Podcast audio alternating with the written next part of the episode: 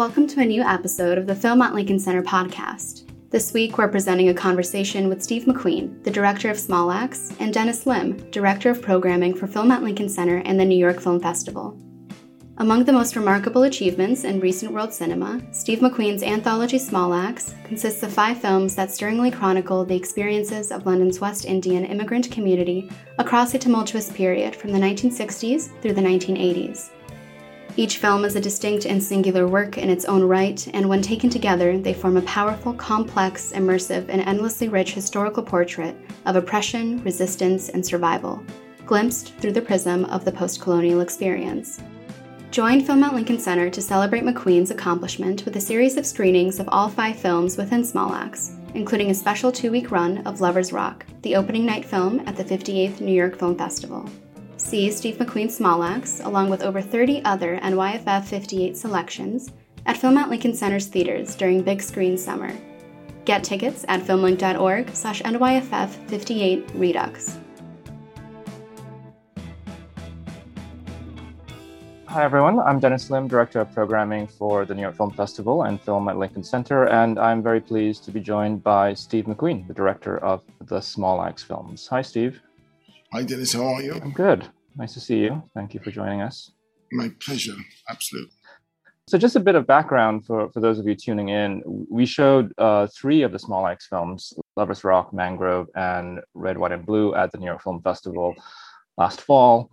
Uh, movie theaters were closed in New York City at the time, uh, so we showed those three films at drive-ins and online. The films have since premiered. Um, they've aired on the BBC in the UK and on Amazon Prime in the US. And now, but now that cinemas have finally opened again in New York, we wanted to do an encore edition of the festival to welcome audiences back to cinemas and to show some of these films on the big screen. So we're kicking off this series with a, a two-week presentation of the Small Axe films. Um, I just want to thank Steve and his producers and the Amazon team for making this happen. We're really excited to be sharing them with audiences on the big screen.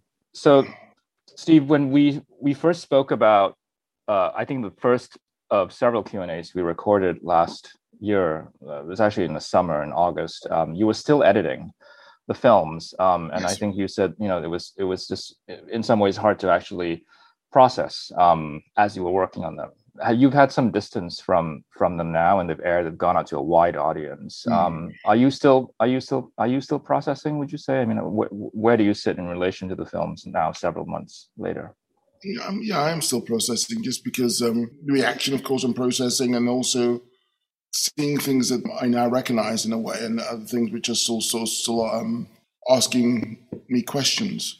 I think what's interesting about it is, for me, the reaction and response to the pictures, which was, you know, amazing in the sense that you know, the whole idea of, of these two of the films being at Cannes and and and the, response to you know from um, from all over the world really, because I think you know from China to France to you know wherever, you know, again, Europe, it's been pretty amazing. I mean, I think for me, reason being reason for that is things which is so Pacific, um, so sort of uh, local in a way, and, and, the fact that it's it it it, it can translate globally has been amazing, and, and and it's just so kind of joyous for me because again, you know, these stories were not told enough at the time they were happening. So the fact that they have reached such a broad audience has, has given me a, a real a real sort of uh, joy, but also a sense of, of reflection on what's possible within cinema. Obviously, every and anything is, but it's it's just wonderful to sort of feel that um,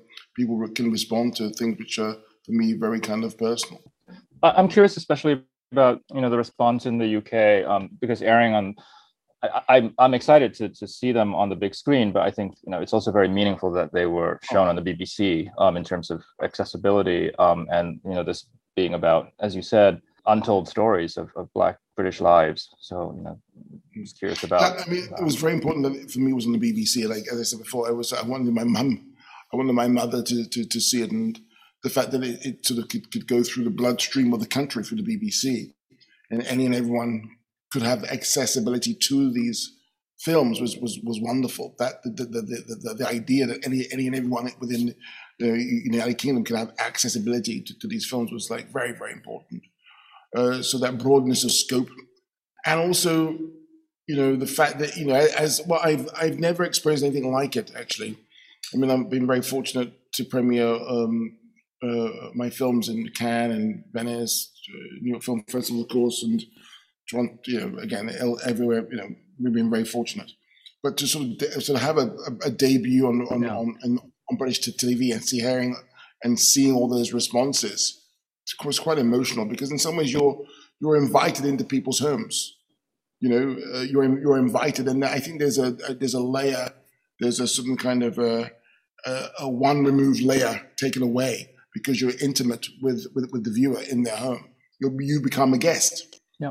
Um, and to have that kind of re- reaction and response that we did, it's, it's, I was very, I was, very, um, I was quite moved. Mm. As well as, of course, when we premiered the movies. I mean, the first time actually we, my goodness, was the I think the first time they were they were premiered in the world was New York Film mm Festival. My mm-hmm. goodness.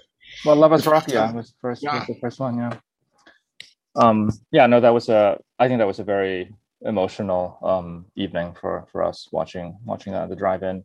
But you know, to just just continue a little bit more about specifically the British response, because there, there's mm. there the stories about you know British lives, Black British lives. Sure. Um, many of these stories, um, many of these incidents for I think American viewers will be you know will be new to them. But I'm wondering mm. just how how how new something like like the Mangrove Nine like is was is would that have been some you know is that something that would have been known to a younger generation or is it something that's actually been been included yeah. not specifically. I mean a lot of history was swept beneath the carpet. A lot of history was swept beneath the carpet. I mean there was obviously people within the west indian community you know a lot would, would, would have known but a lot wouldn't have known. Because again after i mean this was this is one of this was what one one victory in a lot of defeats uh, during that time you know? Um, and i think you know the people who you know, I know of, of personally firsthand because my father was a friend of, of, of Rhodan Gordon. Mm-hmm. And, you know, the day after the trial, um, which they, you know, won, uh, you know, he was, uh, you know, beat up by the police. His leg was broken. He's put in the prison for aggravated assault. This is the day after the trial. So there was a lot of trauma, um, obviously, um, after the uh, the trial, and, and people were um, uh, victimized and, and, and families were sort of, uh, you know, you know, destroyed. You know, similar to, you could think, you know, people in the Black Panther Party and, and the children of, and, you know, people were, were targeted. Um, so therefore, I think a lot of times people didn't want to talk about it because they didn't know who they were talking to and who they could trust. So again, it was one of the most important you know, cases uh, in in in uh, in, in British history as far as in the last sort of well, in the last definitely 80 years, you know, it was the longest trial during that time. Um, what was it, 70? I can't remember. Was it, I can't remember. I know, was it 70 odd days or whatever? Um, it was heavy. You know, it, it's one of those things which got swept underneath the carpet. So, again, you would have thought it would be well known, but it wasn't. And therefore, that was our job uh, to sort of um, make it known and get people sort of um, interested in, in what happened.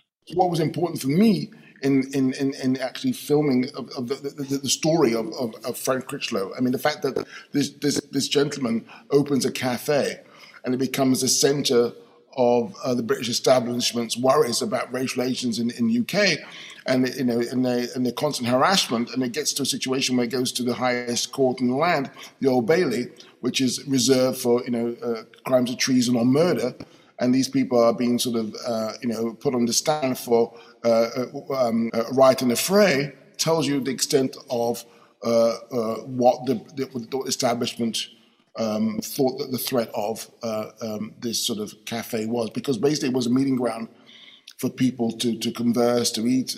There were activists there, there were working class people there. It was a home away from home. And they thought that this could be a breeding ground for something bigger. So they wanted to stop it in, in, in, in its tracks. Yeah. I wanted to ask you about um, you know, just this question of of, of timing. Um, I think the first conversation that we had about um, these films was almost exactly a year ago because we were talking mm-hmm. right in the wake of um, George Floyd's murder while you were making these films. Um, and I think this in, inevitably the films have been obviously they're, they're period films and they look back to to an earlier time but they they are they have also been framed um, as films of this moment of um, reckoning of um, an openness to you know having conversations about racial justice and systemic racism. And how do you how do you feel about that? I mean obviously all art is you know in conversation with its moment in some way but i think this is an especially I think an especially acute example um, of of a film, just of, of a series of films, just sort of mm. meeting the moment without you obviously consciously setting out to do so because you started, you know, working on this before 2020. Yeah, well, I don't feel great about it. I mean, I, I wish George Floyd was still was still alive today. So, you know, the whole idea of art sort of um, mirroring what's happening now. In this in this case, I find, I find it very unfortunate. But at the at the same time, every single film in Small Axe has something about the police yeah. and the constant harassment of the police in one way, shape, form, or the other. You know, we have a a, a, a, film, an episode, Red, White, and Blue, where people are so fed up with that that they think, okay, they can sort of, eh, you know, uh, intervene by joining it and changing from the inside. Of course, um, we find out that that's not actually possible. Um, so, you know, it's almost like a constant, unfortunately. Um, and I think what it is, in some ways, in in in, in a way, um, it's how black people in the West, all over the world's lives are are, are, are tampered with um, and seen as a threat. You know, again, you know, you you you know, you you know, in this in this same year, last year, I mean, what happened in in uh, in, in in Paris? with that DJ. Yeah. You know, um, you know, you know, you know, and had he had there not been a camera in his in his room, and if he had not screamed for his friends, you know what what would have happened to me. You know, it, the, the, whole thing is just what can I say really? Um, I, I, how do I answer that question, Dennis? Um, is the question that you ask, or is it just sort of I'm just sort of meditating on what you mm-hmm. said? It's, I mean, if anything, what it what it, what it, what it does is just, if anything, what it, what it does, it just tells you that um, this is not a coincidence. you know, yeah. if you to, to, to, say the obvious mm-hmm. to say the obvious. Yeah, but and I it's not wanted... local to UK, mm-hmm. obviously. Mm-hmm. I, I wanted to ask about timing in a different sense, in terms of why you thought this was the moment, you know, to make these films for you, because you know you you you've been an established artist and filmmaker for for years. You know, you, you made films about like the Irish hunger strike and American slavery, and and you know, why why this was it did you not make these films earlier because you weren't ready or because you felt maybe the industry wasn't ready or obviously there are stories no, that you that, that no, have no, been with you no, I, when, I, when I when I when I first did hunger i mean i you know i thought you know i thought you know again it, I, you know, I, I, I, wanted to make noise, but at the same time, I thought, well, well, guess what? This might be the last film I, I ever make. So let's go out with two guns blazing. Mm-hmm. I mean, you know, literally, I just wanted to sort of, sort of, um, you know, that story about Bobby Sands was very personal yeah. was very, you know, was very sort of, uh, um, you know, living in in the UK um, and having that, that memory of, uh, you know, growing up with, with, with, you know, bombings and the IRA and whatnot, and having that memory of seeing Bobby Sands on TV as a young child, not knowing what the number next to him was, was his age, not knowing that, and my mother telling me this amount of days this person was on hunger strike. It was very visceral. And I thought, okay, well, if this, this, you know, because I, again, I thought, you know, I wasn't here to sort of, uh, I wasn't, I wasn't making, I, I, film for me was all about, and the subject of Bobby Sands in some ways was all about feature film, was all mm-hmm. about narrative. Because I, I, the idea came to me first, but what did it, what did the idea, what did, what did the idea want to be? And the idea for me needed to be narrative because I never made a movie before, obviously. So that was okay. This is what I need to do. This is how I have to do. Because I thought, hey, it's gonna be the last thing I ever make. But guess what? Maybe you know, make some noise. That's it. Goodbye. So everything I do in that way is never it's never about um, a journey. It's just about you know focusing on one thing and that's it. When I came to the situation uh, after you know um, widows, I think uh, when I thought about okay, well now I was planning it before then, um, but it was about it was I didn't have the tools at that time to deal with the situation. I needed the, the perspective. Maybe because my father passed, maybe because certain people were passing, stories were told. Yeah. And as I said to you before, you know, uh, maybe no, I haven't said to you, maybe I, have I've told this story once before. Not so long after my father passed, he told me the story of him um, as a young man um, uh, going to Florida because what happened was in the West Indies there was a lot of um, migrant workers that would go from West Indies. They get young men to go and to pick, pick them up from all the West Indies and take them to Florida, where they would go and pick oranges. So this must have been in, in the late fifties, mid to late fifties. My father was picking oranges as a young man. You know, these migrant West Indian workers, and they were at camp, and this camp was barricaded, so they would go pick pick pick the fruits in the daytime, and they were to be herded back to the camp afterwards, you know. And what happened one that one night is my father was woken up by uh, the, the, the, these two Jamaican guys, and said, "Philip, Philbert, Philbert." My father was called Philbert. Philbert, Philbert, come, let, let, let's go, let's go get a drink. I said, "Let's go drink." Yeah, come, let's jump over the fence. Let's go and get a drink in the town. So one night they went and they jumped over the fence and they went, you know, to the nearest town. And as they walked in, it was like a, I, my father said it was like a saloon bar in the Western. The three black men just walked into the saloon. And then you can imagine people sort of like just, you know, you know looking at these guys, mouths open, you know, you know, you know, drinks in their hands. And these three guys walked to the bar. And one of the Jamaican guys said to the bartender, um, uh, I like a drink. And the guy goes, um, we don't serve the N word because you don't serve the N word, well, then we'll serve ourselves. So the guy picked up a bottle, Jamaican guy, and smashed it over the guy's head. And then he ran out. He ran, ran, ran out, ran out. And then my, my father said, after a while, he's running, and he could hear dogs coming. He could dogs, and the people running, running after them. And then my father heard two bang, bang, two bangs, two, two loud bangs. And my father kept on running, and he hid in the ditch. And he said he was there for hours, hiding in the ditch, hiding in the ditch. Then he made his way back to the camp. He never saw those two guys ever again. So that was my dad died. Yeah, and it was one of those things where I thought memories, stories, people taking things with them. I mean, why did he not? Why did he not tell me that throughout my life? He told me that towards the end of his life because obviously he knew what was happening, what was what was occurring. So with that ammunition and other ammunition and, and, and, and, and wanting and a need and a want and a passion to tell stories from a certain period of time, that's that's how it, that's what happened. You know, I, I didn't have that before. Mm. I didn't have certain things before in my arsenal to sort of propel me, to help me to sort of uh, tell these stories. Um, and that was it. Yeah. That was that was that was that was the main catalyst. I'll be frank. I'll be honest. Right, because if you're reaching as far back as the the '60s, I think you know you some of these people are are no longer alive. Too. No, none of the Mangrove Nine men are alive. Only uh, Althea Jones-LeCointe and Barbara Beese are alive. The two women. None of the rest of them are alive. Yeah. Yeah. Um, can you then say a little bit about you know when you said you know the idea of Bobby Sands translates to to to the mm. strong narrative idea for you. Um, can you talk a little bit then about finding the form, this unusual form, this you know, this series of five films that all stand alone. They're sort of, but they're also interrelated um, in some ways. They they they resonate with one another, and and yes. but they're also not um, a serial narrative the way television often is. But they're you know discrete, episodic, standalone films. Like so, why did you? From this, from this idea of wanting to tell these untold stories, how do you arrive at this form? Stories that speak to each other that's mm-hmm. interesting. So you could take one thing and you see how that how that sort of traces to another thing. Um, why? Uh, got to that point where I thought we need the. There's so many interesting stories that any I, I can't. It can't be just one story over a certain amount of time.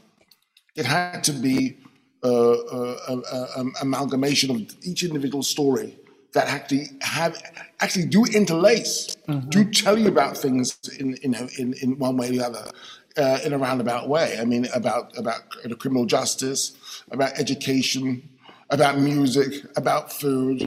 So you know, you can see little little, little clues which which will be, get answered in, in, in other in, in, other episodes and other films. Uh, for me, it was it was also an ambition to sort of you know do as much as I can to fill the canon. You know, you know more stories. Uh, more understanding of, of, of, that time. So that was it. And of course, these are true stories, or m- a lot of them. Even though I would say Lovers Rock is a true story because that happened to my aunt. You know, you know, yeah. she was it was just Cinderella. You know, going out at night, my grandmother, you know, sneaking out my grandma's house and coming back in the morning. You know, time for church. So it was about that. It was about trying to say as much as I could through individual stories. That was it. that was the ambition. And I think, yeah, you know, again, the people are open. I mean, thank goodness. I mean, it's it's and also the, the timing. So the reason why each individual thing was different. One, you know, Mangrove was two hours and three minutes. I think I think uh, Lovers Rock was seventy odd, seventy two minutes. I think uh,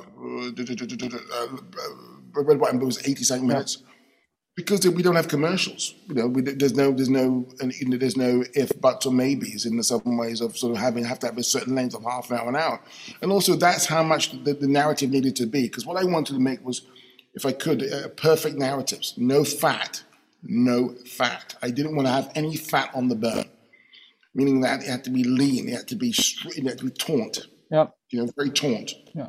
Um, no fat. Uh, for you is there is there an ideal sequence for people to watch these films in i mean i know you know in some ways mangroves kicks off kicks things off chronologically it's sort of the you know the the sets the stage for everything else although for the new york film festival we flipped the order because we thought mm. lovers rock was mm. was a film to actually that New York needed, I think, at that moment yeah. in time. You know, but I, am wondering for you, with five films now that we're showing um, over the course of two weeks, and obviously people looking at them on, on mm. Amazon, is there a preferred sequence for you? I think, I, look, I, I love the fact that you could you could dip in and dip out how you want, of course, and I think that again, this is a new. Um, again, you know, I'm, I grew up in out with albums and stuff like that, so you know, I I tended to, to be very, you know what the artist wanted. But no, I love the fact you can do what you want. I mean, we chose Lovers Rock. I mean, you chose Lovers Rock rather because uh, you know, again, I was like, okay, that was the movie that I, when I saw it again, you know, again saw it for the first time, I was like, oh wow, but somehow I wanted people to earn it. Let's get it. Let's get into this, and then you know, let's get, if you know, sometimes you know, I don't know, blow it on the first on, on the first showing you know, it's kind of like you know, this, you know, it was a celebration Mangrove. It was a, you know, again, it was a victory. It was it was a yeah. win. So then you get into it afterwards, and again, but you have to. What I love about showing Mangrove first is you see the context yeah. of that world, and then when you get to Lovers Rock, you understand it. You understand the, the, the logistics of what was going on previously. Because don't forget, these are the children of the mangrove. You understand? Yeah. This is their, you know, this is their um, uh, mangrove the, the, the, these, these blues parties. This is their church as opposed to their, their, their parents' church was, you know, the social club called the Mangrove. So you see the narrative, you see the progression, then you get red, white, and blue, you know, and you see those children trying to have a career, trying to get a foot in um, the, uh, the, the, the, the, institutions, the establishments which, which, which are, have been put in place. Mm-hmm. And getting rejected. You yeah. know, again, I had, I did have red, white, and blue as the last one actually and then I swapped it over because I thought, no, no, it's got to be education. I've got to land on the, the, the, the possibility. And that's why you know, with, with the with the um, the whole idea of you know outer space and video in the auditorium and stuff like that, the, you know, whole idea of possibility and, and you know an, an, infinite amount of possibilities that we all have as, as as human beings as well. We would like to think we have as human beings. Hi, I'm Clinton Krute, and I'm Devika Girish. We're the editors of Film Comment. The Film Comment Letter is a free weekly digital newsletter featuring original film criticism and writing by Film Comment's editors and brilliant contributors. The letter delivers exclusive features, reviews, interviews, streaming picks, news, and more directly to subscribers' inboxes every Thursday before they're published on filmcomment.com the following Monday. Sign up today at filmcomment.com to get the letter every week. Support independent film journalism. Support Film Comment for me, it, it is significant that, that that education is the last one, mm-hmm. and it is mm-hmm. significant that education sort of ends um, that way as well. And I'm wondering if you do you see the films as educations? I mean, is that some you know? Could you could you call no. could you call the series education as? No, I'm not here to. I'm not here to sort of no, no, um, no. Um, it, it, these are films and movies. Mm-hmm these are films. I mean, you know, if you take if if you if certain things sort of teach you certain things on the way, for sure. I mean, goodness gracious, I think my biggest education has been movies.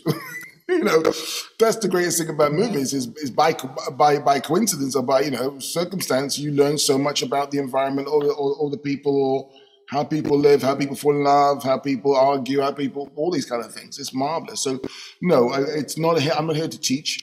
I think it seems it seems like every now and then people say with, with, with people if if uh, uh, like black cinema or whatever it is one one wants to call it is, is about teaching people. I'm not here to teach. I'm here to live. Yeah. I'm here to sort of, you know, express and, and to sort of you know I'm like anyone else. Um, so you know uh, no and, and just like as, as, people with majority white uh, with white people in their movies, yeah. it's about teaching. Mine right. not.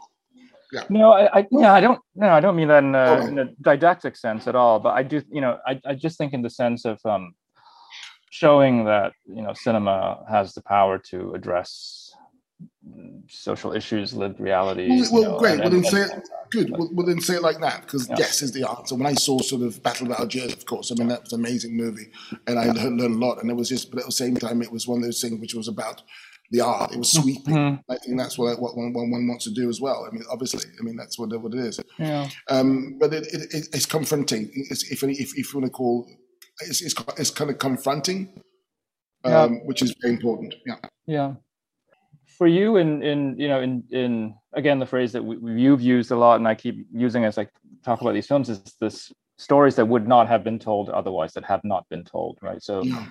does does that bring with it an additional sense of obligation or responsibility um, it's, a, it's as, a privilege yeah. it's a privilege it really is a privilege it's a privilege that i can sort of show you know you know you know how I grew up and uh, people with, from my background and how they are, how they lived, how they talked, how they walked. It's a privilege. It's a joy. How they dressed, how they argued. Yeah. Oh, it's, it's, it's an absolute privilege. Uh, no, I don't see anything else like that. No, I mean, you know, I don't know if yeah, it's a privilege. I think everything I yeah, I, it's a privilege. I think for me, where that comes across, the act of care uh, i think and and and and love um, that comes across in, in is is in the detail of all these all these films you know i mean you know there's they're powerful sort of set piece moments but i think of i think of textures you know and and moments and gestures in these films they, they often are what what stay with stay with me um, and it, it's clear how much how much work has, has gone into them mm. um, but i i, I want to ask um, mm-hmm. I, I should just tell people that we you know we have recorded um, Q and A's specific to Lovers Rock, Mangrove, um, and Red, White, and Blue, but the two films we haven't really talked about um, because I hadn't seen them when we showed you know when when they premiered at New York Film Festival are Alex Wheatle and Education. So I thought maybe we could just spend a little bit of time sure. on on on both of them. Um, so. Um, Alex Wheatle first, um, because I you've also this something that that um, we see in Alex Wheatle is is the uh, is the, the Brixton uprising. Mm-hmm. Um, and it's something that you've also now gone on to make um, another sort of documentary yeah, series um, about, right? Yeah, it's called Uprising. Uprising. Um, uh, yeah, we just we're just finishing that now. Uprising. Um, it's um, uh, yeah, it's it's actually focusing on the, uh, uh the New Cross fire, which took place uh, in in uh, it was basically the, the, the, thing that was one of the things which started the Brixton riots. One of the catalysts that actually, you know, um, which sort of helped them. Well, basically, which which got people on. You know, again, it was one of those strange things where, you know, there were 14 victims of the New Cross fire. Um, 13 people um, died in the fire, and, and but in, you know, there were 14 victims after that. Um, and it was basically at the start of, of, of, of uh, well, it wasn't the start, but it was it was one of those catalysts that sort of broke the camel's back for the Brixton Mines. And then with Alex Wheatle, we we we we, we, uh, we obviously we, we, we, we, we presented in the film, but also more importantly, uh, uh, before then was the Black People's Day of Action, which is an amazing um, situation that happened in, in, in, the UK, where after the, the New Cross fire, um, people from all over England, black people from all over England, all over Britain rather, came together to to to to, to, have this march on a Thursday, uh, a working day to shut down central London and to walk through London, which was absolutely incredible. You know, tens of thousands of people walking, black people walking through London. Amazing. Um, and oh, oh Alex, yeah, sorry, sorry but, but, also I was going to say, um, Alex uh, is like several um, people in in the Small Axe series, uh, a real person um, who and yes. the film is based on his his his experience. So he was a he was a writer you were working with, and you decided so, to make. Yeah. So when we started a Small Axe, we, I had a writers' room, but then I focused on two two writers I wanted to work with, which were uh, Alice Alastair Siddons mm-hmm. and uh, Courttia Newland. And what happened was before I asked everyone to empty their handbags as such in the writers' room, and then Alex Wheatle told his story and it was such an amazing story. I thought, my goodness, uh, Alex, you know, it'd be great if you want to, to write that story, to, you know, you know, but he didn't want to. So it was it was up to myself and Alastair Siddons to sort of talk to him, take his notes, and, and go off and, and, and, write his story. I mean, I mean, Alex is, is a novelist. Uh, you know, he's a, a, young person's novelist himself, and, and a great one. Um, but somehow it was maybe just too close to him. So we, we just went about sort of uh, writing, and in a way, the, the, the his story is you know taking it and making it into this sort of um, obviously the beginning is kind of dark because we, we meet him in a, in a, sort of a boarding school. Um, he grew up in an orphanage, um, and then, then the second half he's off to Brixton. So it was about sort of how do you present it? How do you, you know, and I, I wanted to do it in, in a way which was, uh, you know, it, it, it's very economic how we made it as far as time and what happens. And, you know, there's, it's, it's, I think it's the most, to some extent, if you could say conventional um, uh, film in Small Axe. Um, because I just wanted to, I just want to get as many things in there as possible. Mm. I'm curious about you know the the reactions of the of the real people to the the films you made about them, specifically um, Leroy Logan for Red, White, and Blue, and um, the and the aunt who you based uh, Lovers Rock on. Yes. Okay. Well, Leroy Logan, that, very interesting because I think that the the black community in, in, in UK didn't sort of um, didn't really understand Leroy Logan very much, um, and I think that the film has helped him be understood. I think that John Boyega um, speech in Hyde Park while we were making Red, White, and Blue as well. So there's it was amazing time as far as an artwork is concerned when you know directly George Floyd's murder was intertwined with um, the making of Red, White, and Blue because we took a break in filming and then obviously and then also I think what it was it was our conversations myself and John's conversations as well at the same time and then George Floyd and him coming back after that speech in Hyde Park and him doing the scene because immediately when he came back, we did the scene of John in the um, recreation room with the mm. snooker table, the place that was so they he was hungry. He needed he needed something. He needed to sort of chew on something after that. So there was a beautiful amalgamation of of of of, of those unfortunate events, obviously George Floyd's murder, and in the crowd, strangely enough, when John was doing that speech in Hyde Park, that was an amazing emotional speech Leroy Logan was in the park listening to John.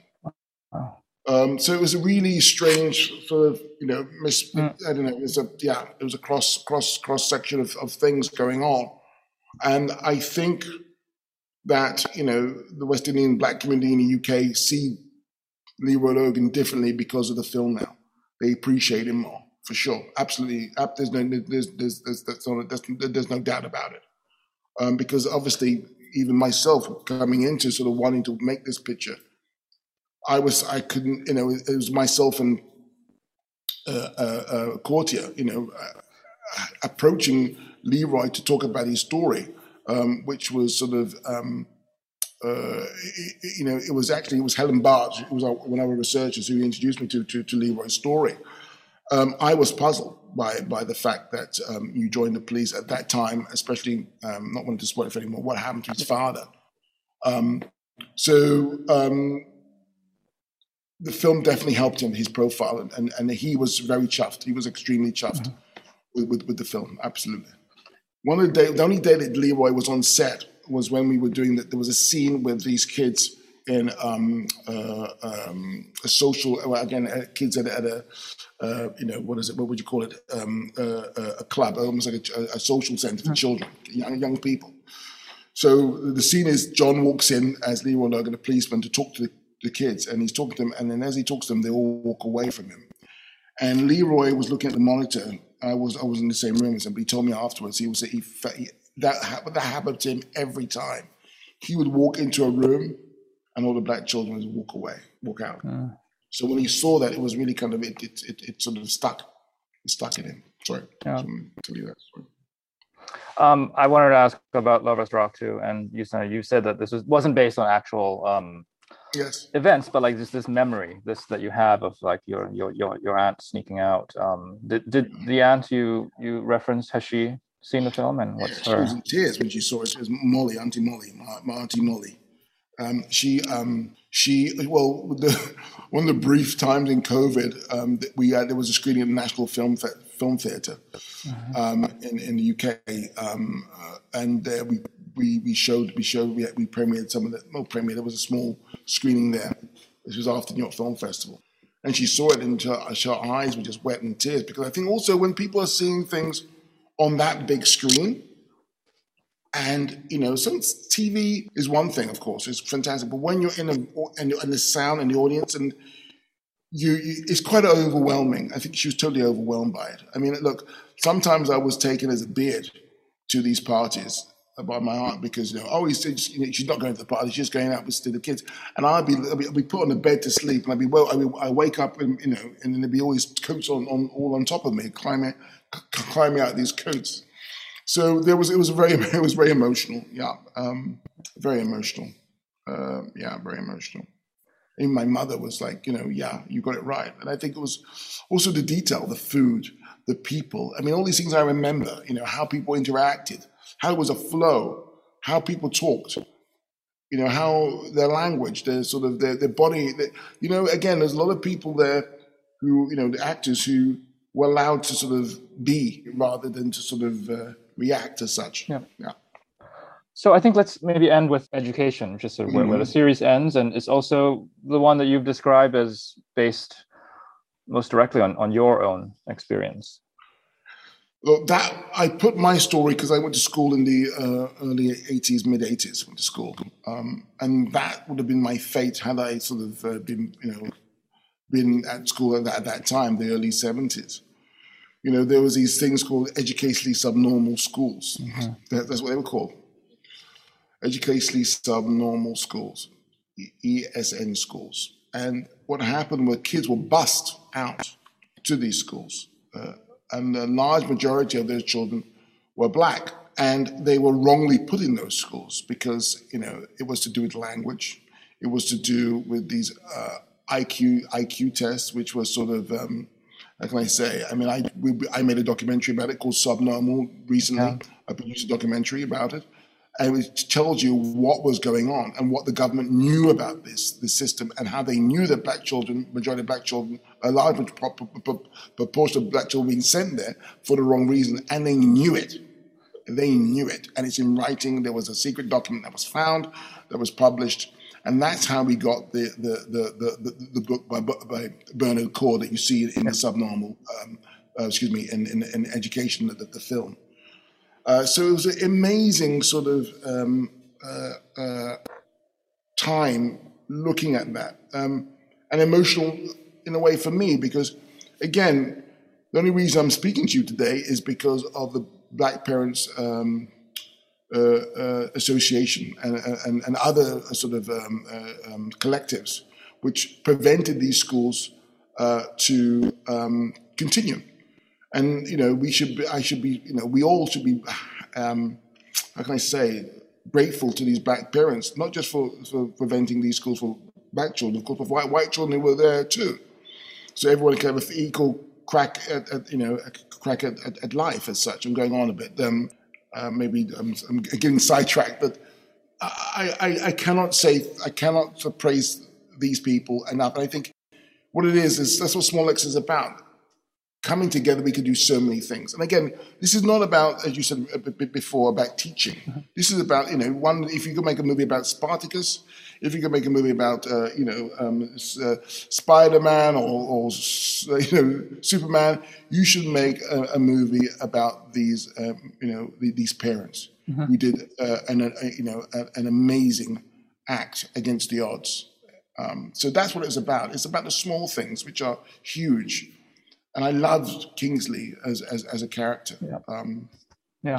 So, just last question: Can you say a bit more about the importance of of ending um, with that scene? Um, you know, Kingsley mm. reading um, his parents, his family, his mother reacting to to that. Uh, it's it's a it's a simple, it's very powerful yeah. scene to end on. I mean, I I got to say that's if if I could say if I have a favorite, mm. uh, that would be my my, my, my favorite film uh, uh, uh, uh, the anthology, just because it's it's it's so modest. Mm. I mean, we shot it on 16 millimeter, and I the reason why again that that 16 millimeter. I mean, I had problems with the BBC because they didn't want me to shoot on 16 millimeter they said it doesn't. Uh, uh, there's some problem with, with, with, the you know television transformation. I don't know, whatever, but we did it anyway. I wasn't going to not do it on 60 millimeter. And again, I think it, has that certain quality of things I used to watch as a kid. This kind of um, Alan Clarke movies, but also you know play for today. Yeah. So there's a kind of the grain is there, the, the grain, and also so it, it, actually glues, it attaches itself to the viewer. Mm. It actually attaches itself to you. But there's something about modest about also also the frame rate, the frame ratio, but also there's, there's an intimacy to it too. Um, and then it's a child story. Yeah. Um, and and in this sort of simplicity of just wanting to be allowed to dream, mm. and and and those dreams in some ways having sort of uh, you know um, having sort of obstacles put in front of it. Yeah. And the fact that this child has been sort of uh, uh, you know um, you know it's, it, his development has been sort of uh, um, derailed a little bit. And then he gets into an environment like these Saturday schools that I actually went to as well, these Saturday schools, um, where you are you can flourish, where you can see people who have the same kind of interests, who are the, and, and people are similar to you, and people are encouraging and, and supportive. And it was just very moving for me to see this actor, um, Kenyah, sort of take the reins, and it's just incredible. Yeah. I mean, I was like, "Are you okay? Are you okay?" Yeah, I'm not. I'm all right. I'm all right. I'm all right. So, okay, let's go. Action. I mean, it was just beautiful. So the, the modesty of it, and also I just love where I put the ca- where you put the ca- where we put the camera. You know, it's, it's you know, it's, it's yeah, it was limitations are limitation is freedom. That's what it is. Yeah, limitation is freedom. You know, you don't need you know you don't need to sort of climb Mount Everest you know, um, you don't have to sort of parachute off. I don't know what climb or whatever sort of uh, what they what they call it. What do people call it? Um, they, what they say. Um, Robbie used to say this to me. Muller. He used to say to me, uh, "Challenge. You don't need a bloody challenge. You just need to, you know, it's right underneath your nose. You know, get on with it." I think that's a good good good note to end on. Um, Steve, thanks again um, Thank for for for yeah for talking us through the all five yeah, films. I, I, and I want to say, uh, Dennis, you know, what was so beautiful doing the premiere, obviously, was very chuffed, obviously, New York Film Festival, but the emotion. Yeah. I mean, I was hearing people, I was honking mm-hmm. their horns, people coming out of the car mm-hmm. and dancing. And I mean, I cannot say, you know, it was just incredibly moving. And, and, and uh, hey, cinema, vive la bloody cinema. it, it, was it was very special for us too. Um, I hope people are able to catch these films now, um, again on the big screen or for the first time. Um, and uh, Steve, I guess we'll have to wait till the next time to have you in New York with us, whenever that next might time. be. Yeah. So, um, but thank you, thank you again. My pleasure. Thank you, Dennis. Take care.